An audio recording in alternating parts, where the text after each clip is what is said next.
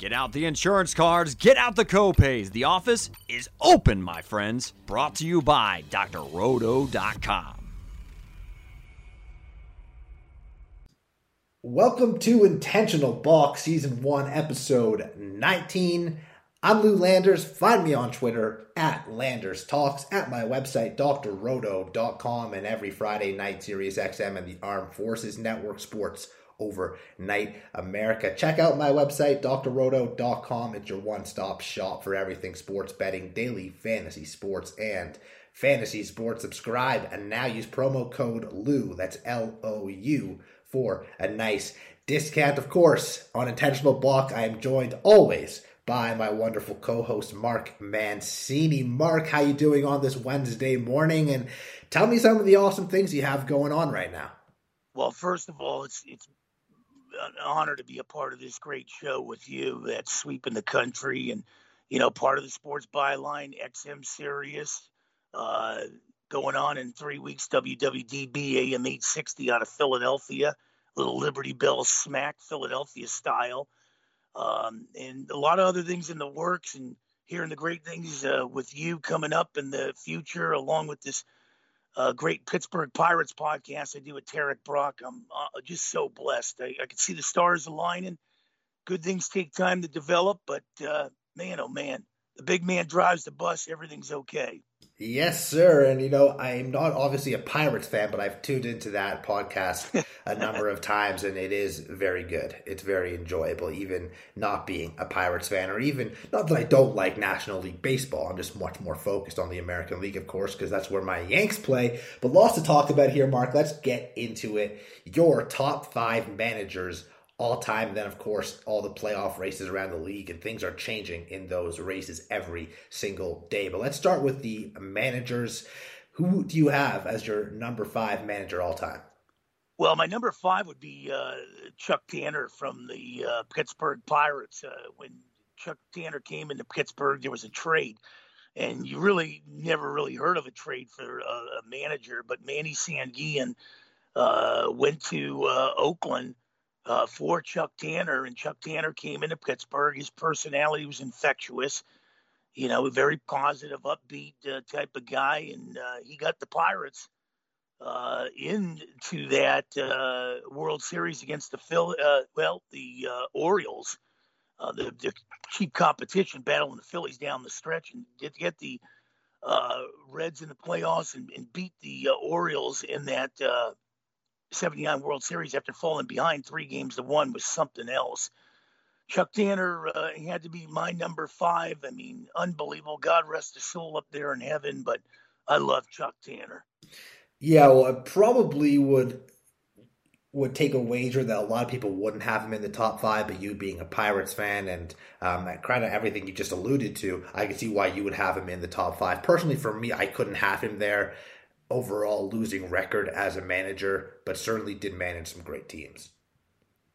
Yeah, he was. I mean, when you looked at, you know, the, what I alluded to earlier about the uh, uh, catcher being traded for him, you didn't even hear something like that. But Pittsburgh was hell bent on getting a guy like him, and uh, you know, got a championship with it. So I, I really out. like what uh, Chuck Tanner did there. It definitely worked out. So you have Bobby Cox as your number four. And before you even start, I just have to say, I mean, I can't argue with you here. What he did with the Braves was simply incredible. Uh, that stretch of making the playoffs every single year, division winners, multiple World Series appearances, winning one of those World Series. Uh, I don't think we'll ever see a stretch like that by a single team ever again. No, I, when you look at the 14 division titles, one World Series, uh, that's right up there. Would have to be with the Detroit Red Wings in hockey, 25 straight years of making the playoffs. Uh, the San Antonio Spurs in the NBA, uh, I think it was 20 years uh, making the playoffs. I mean, it's, it's unbelievable. But to win uh, a division, and you, granted, you know, Montreal could have won the division in '94 with that strike. I believe they were six games ahead of Atlanta at the time, but you know uh, that you know, kept the Braves uh, in content with that whole season being wiped out. But, you know, the pitching coming through Atlanta, the Averys, the, the Glavines, the Smoltz, the Maddoxes, and just to churn out that you know, relief pitching with Wohlers and guys like Rocker and everything. It was just simply amazing. You'll never see that again. And boy, I know the a lot of people, uh, you know, say the one division, you know, the the one World Series with the 14 division titles, he should have won more. But sometimes you got to let the chips lie where they may. You know, look at the Pittsburgh Penguins in the NHL when Crosby and Malkin were there. They lost some games they should have won, and maybe they could have had more cups. But uh, remarkable to say the least. You'll never see another team win 14 division titles in a row. No, you won't. And one of the reasons why Bobby Cox and the Braves did not win more World Series is because of a manager we will talk about down the line on this show. But before we get to him, we have two others. Tommy Lasorda is your number three all time. Tell me why. Well, I think Tommy Lasorda changed the landscape in Los Angeles he started to mix Hollywood celebrities in with, you know, Dodger baseball. Walter Alston, you know, was a good kind of a stoic manager.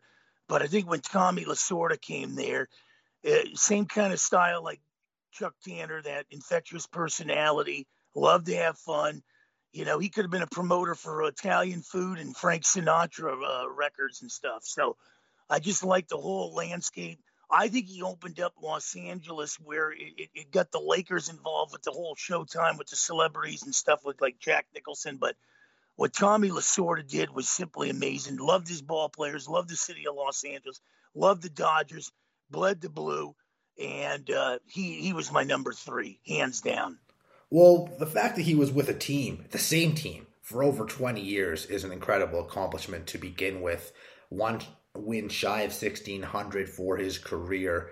Um, so, I mean, I, I, can't I can't argue with you. Be, picking managers is so completely opinionated, and a lot of times you'll even hear people say, "Was it really the manager, or did they just have great teams?" I think a lot of these guys, in particular, were just great managers, great baseball men. Exactly. I mean, when you looked at him, I think, I think when you think of Dodger baseball, that core infield, of you know uh, Cey and Russell and Lopes and Garvey and everything, and just the Dodgers battling the Astros in the playoff game, and uh, just the uh, World Series and everything, and the, the Reggie Jackson, uh, you know, sticking his hip out and everything with Lasorda running out there. I just think Lasorda was just he was good for the city of uh, Los Angeles. Definitely. Number two, you have Tony LaRussa. And I got to say, I'm not a fan of him in today's game. I think a lot of things have changed in today's game. I think the players are treated differently. And I think there's a lot of things he does that are questionable, but he certainly has a great team this year with the White Sox. There's also, of course, no denying the success he had across four decades in the 80s, 90s, 2000s, and even after 2010 third most wins all time with 2,728. I can't argue with Tony LaRussa being here, Mark. Well, I think when you look at La LaRussa, when he first started with the White Sox, he thought, okay, young Italian guy, you know, coaching the Southsiders. And then I think he really found his uh, uh, strength when he went to Oakland. You know, he was instrumental in taking Dennis Eckersley, who was a good starting pitcher – but kind of, you know, was a middle of the pack, third, fourth guy uh, when he finally went to Chicago, uh, the Cubs, and then they got him to the A's, transformed him. He's, he was very, uh, probably the pioneer of starting, you know, taking a starter and making him a reliever. And, and it was unbelievable what Eckersley did with Oakland.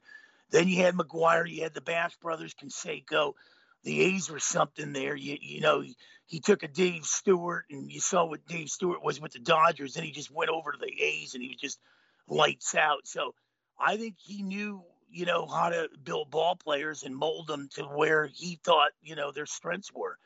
And then when he went over to St. Louis, you know the Cardinals were always you know right in the thick of things.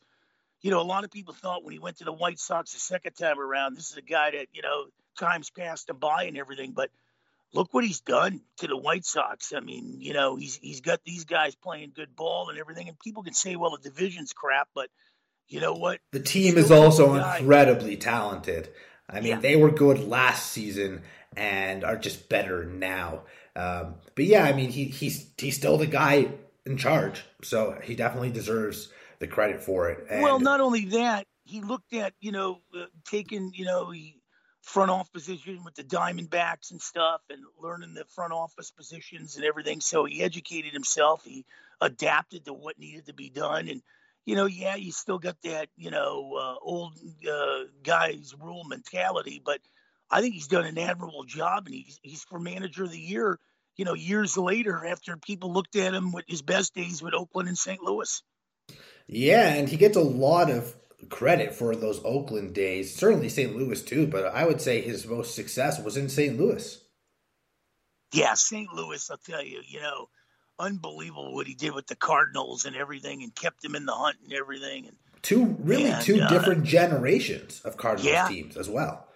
He started yeah, with one, was successful, and then as things kind of turned over, and certainly still had some players from the older generation into the newer generation, he won again. So he, he certainly he had his hand and his fingerprints kind of all over that team. Let's get to our number one manager here. Well, your number one manager, it's Joe Torre, and as a Yankees fan, he's my number one too. I can't argue with you here at all. Growing up in the Torre Yankees era, there's there's no other option in my mind. It's him and then everybody else. Four world championships, went to six World Series in 12 years.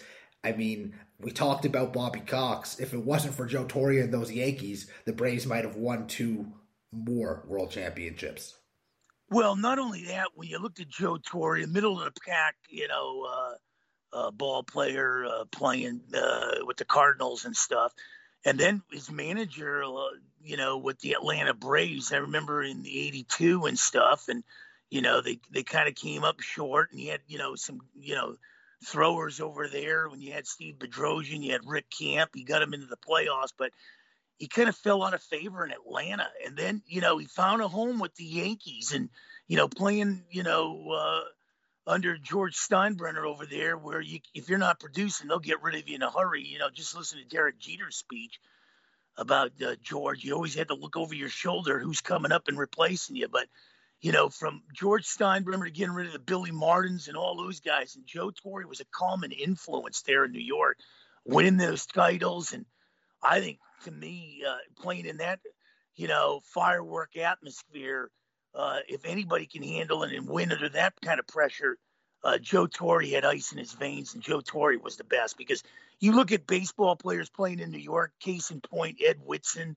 You know, some of these guys couldn't handle it. Hideki Irabu, God rest his soul, but Joe Torre, just a common influence on the clubhouse but a lot of marquee ball players, the Mattingleys, the Jeters, the Riveras, and the list goes on and on. So Torre actually never even managed Mattingly, believe it or not. Mattingly right. actually retired uh, right before, but taking over that team from Showalter in 96 with a young Rivera, with a young Jeter, with a young Pettitte, uh, really before Posada's time because it was Joe Girardi at that point. I mean, uh, a lot of people say, oh, well, he just had a great team. And in 98 through 2000, I would say so. But in 96, the team was good, but they weren't expected to win. 97, uh, they got beaten on, uh, uh, I think it was a Sandy Alomar home run in the division series, but again, got to the playoffs. Uh, yeah, Torre did incredible things. And um, I'd like to give an honorable mention to his bench coach at the time, Don Zimmer, who I think was another oh, tremendous baseball guy. Well, and not only that, if, I think if you take a poll with even the, the, the pass ball players, the Reggie Jacksons and all that, and, and some of them say, might say, hey, it was nice to play for a Billy Martin or, you know, Don Mattingly, you know, uh, talking about Showalter and some of these other guys. I think if they had to vote for one manager out of all the managers that, in you know, if you took the generations, probably from 70 to now, I think uh, Joe Torre would win hands down. Yeah, and what's the most remarkable thing to me about it is the New York press and the papers and everyone, when they hired Torre, they said it was a huge mistake. Not one person was like, yeah. "Oh, great move by the Yankees. George Steinbrenner made made a great signing here. Torre's going to be a great manager in New York." They all doubted him. They all thought he would fail. Yep. Yeah. No. Exactly. And turn the tables, and boy, I'll tell you, went on to Major League Baseball and you know, contributing in so many ways, and uh, you know, just a great, great guy. And I had a chance to meet him years back, and boy, I'll tell you, he he, he is uh, advertised as what he is—a great uh, individual and uh, a caring individual. Absolutely. We'll move things on to our playoff races here. We'll start in the American League. I think in the East, it's safe to say at this point, Mark, the Tampa Bay Rays are going to run away with it. They have the best record in the American League. They actually have, I believe, the second best record in all of baseball, one behind the Giants in the loss column. So they're just firing on all cylinders.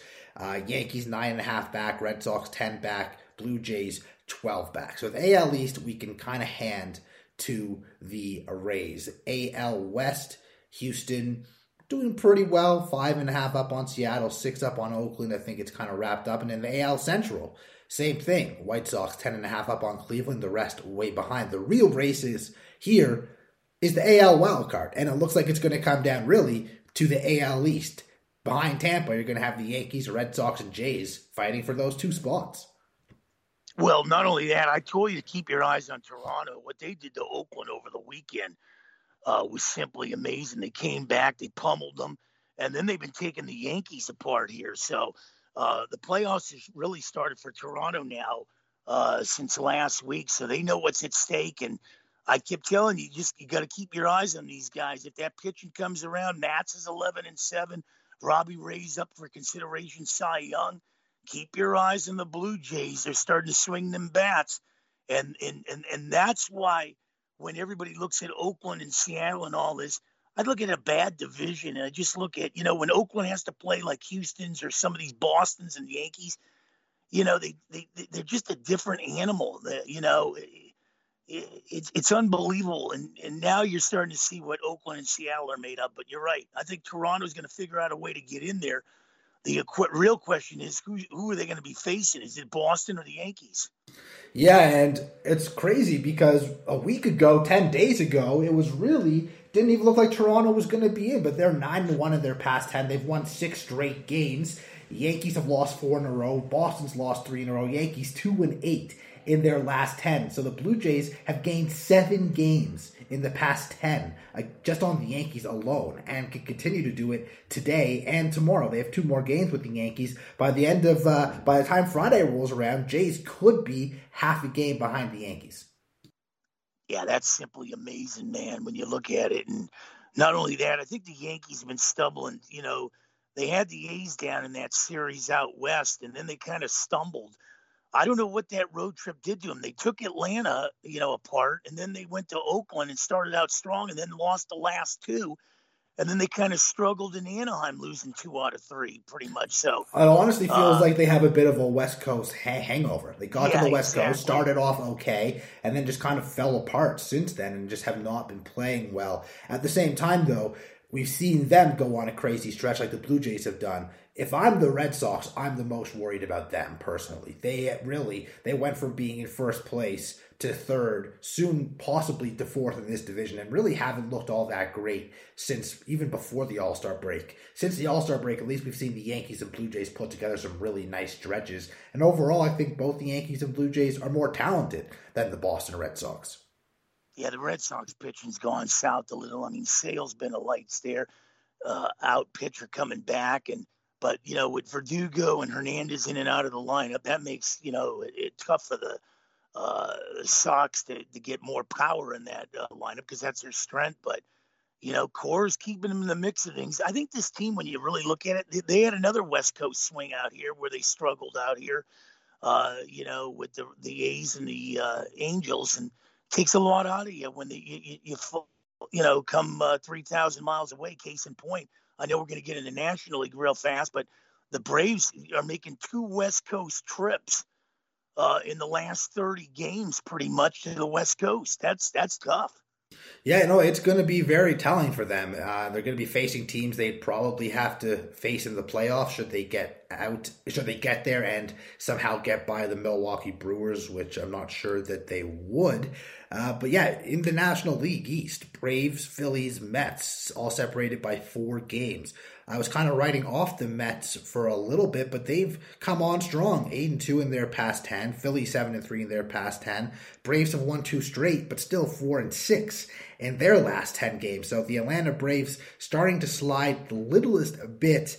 Uh, with the Phillies and Mets both playing good baseball, this division could come down really to the final week of the season. I still will take the Atlanta Braves. I think they're the most complete team out of the bunch. I like what their lineup has done. They're getting much better starting pitching now. The bullpen has been better as of late as well. Luke Jackson really making um, strides there in the middle of of the the pen, uh, of course, Richard Rodriguez and Will Smith, and so on and so forth. So I do like the Braves. But there's reasons to like the Phillies too, with the top of that rotation, a good lineup, just a struggling bullpen, and with the Mets. I feel like they just have not had a healthy lineup for most of the season, but they've been hitting the ball a lot better lately, and we know they can pitch even without DeGrom. So if they can continue to hit the Mets, they might fight their way right back into this race as well. Well, the, first of all, I'm not going to take a team that's 500 very serious, and the Mets are at 500. Uh, you know, and when you look at the Mets, the thumbs down approach there with Baez and Pillar and a few of these guys is kind of weighed on the, the, the fan base there. I think it comes down to the you know uh, Braves and uh, Phillies, and if I'm the Phillies, I circle the wagons because the Braves in another couple weeks are going to make another West Coast trip. They were just out here, got swept in L.A., struggled in Colorado and when they come back out here in another couple weeks, they're going to be going to Arizona, San Francisco, and San Diego. The Phillies are done coming out to the West Coast. So that's where you're going to, if you're going to catch them and you're going to stay within striking distance, that's where you want to catch the Braves. Uh, meanwhile, the, the, the Phillies are get, you're going to get a stretch where you're going to get the Orioles and the Pirates for four. So you got to you got to take advantage of this to, to pick up on them. And if they can't take advantage of this with the Braves coming out to the West Coast, and I think the Phillies really got to look at themselves. And oh, not even that. Forget about the Braves, Mark. Forget about what the Braves are facing. If you want to make the playoffs and you have games against the Orioles and the Pirates this late in the season, let's say it's seven games, you got to win at least five. Like you have to well, go five and two that, in those seven games. Yeah, you you close the last week with the Mets and Braves, so you really control your own destiny. There's no scoreboard watching like there is in the West Coast where the Dodgers are done playing the Giants. They got to see what the Giants are doing right now. You're doing scoreboard watching with three weeks in the season still. That's that's unheard of. But the Braves and Phillies aren't really, you know, especially the Phillies aren't really uh, having to do that because they get the Braves to close the season pretty much. Yeah, the Phillies just need to take care of their own business and let the chips fall where they may. Yep. In the NL Central, it's a runaway for the Brewers. They're 11 games up on the Reds, 14 and a half up on the Cardinals. Uh, they would need an epic collapse, and with the starting pitching and bullpen they have, I think they can avoid those long type of losing streaks. The NL West, of course, interesting with the Giants and Dodgers being a game apart, but that's going to come down to just how well they play. As you mentioned, they're not playing each other. The real race here, besides the, the NL East, is the NL wildcard race, which, uh, as we've talked about a number of times, three, four weeks ago looked like it wasn't a race at all. Now, all of a sudden, you have the Reds and the Padres tied. Um, the Reds have played two more games though. They have one more win, but one more loss, so the Padres have a chance there. And the Phillies, the Phillies are actually closer in the wild card now, just two games out, and they are in their own division. So they're a team that they really have to start to watch. Um, you mentioned the Braves and Padres are going to be playing. The Phillies need to win those games, but those two teams are playing because they're gaining ground no matter what. Yeah, and the Padres got the toughest stretch down the uh, row here. They should have took advantage of the Angels uh, last night. They didn't. They got the Angels today. Then they got three in uh, Los Angeles against the Dodgers, and you know, then they're you know going to be up against it. They still got a four-game series with the uh, Giants in San Francisco. Then the Giants go to San Diego. The Dodgers host the Padres again uh, towards the end of the uh, month. Uh, and then the Padres got the uh, Braves here, so they've got the toughest stretch out of anybody, and they're going to have to right the ship there. And like you were talking earlier about Blake Snell, he's been like yeah, he's their gotta... he's their number one right now. If you're if the Padres get into the playoffs. Uh, you have to pick a game one starter. You would have thought it was you Darvish the first four months of the year. Right now, if I have to pick, I'm going Blake Snell and hoping he can match uh, match a guy like Max Scherzer pitch for pitch through five, six innings and then turn it over to the bullpen yeah, Scherzer's just been lights out, man. This is the kind of guy I look at when they made them, you know, the Doyle Alexander trade years back. You pick up a guy, Scherzer's five and zero. Oh. He's a bulldog. He's driven. This, I, you know, I don't really care for the Dodgers, and you know it as well as a lot of other people. But there's some Dodgers there that I really respect, and Scherzer's one of them. Kershaw's another one. Pujols. You look at these guys, man. They're Hall of Famers. You're in a dugout with these guys. You absorb it like a sponge. And if I'm Walker Buehler, he just got lit up the other day, and his Cy Young might have took a turn for the worse to bring Zack Wheeler back in this. But man, learn from you know Scherzer and Kershaw there if you're Walker Buehler. Great points there, absolutely. And Walker Buehler is obviously a fantastic pitcher for the most part. Uh, certainly had a bad start, as really any starting pitcher can have at any given time. But the races, definitely the wild card races, are fantastic, and that NL uh, West and East are definitely very good as well. Any final thoughts here on today's episode or moving forward? Oh man, I'm jacked up, man.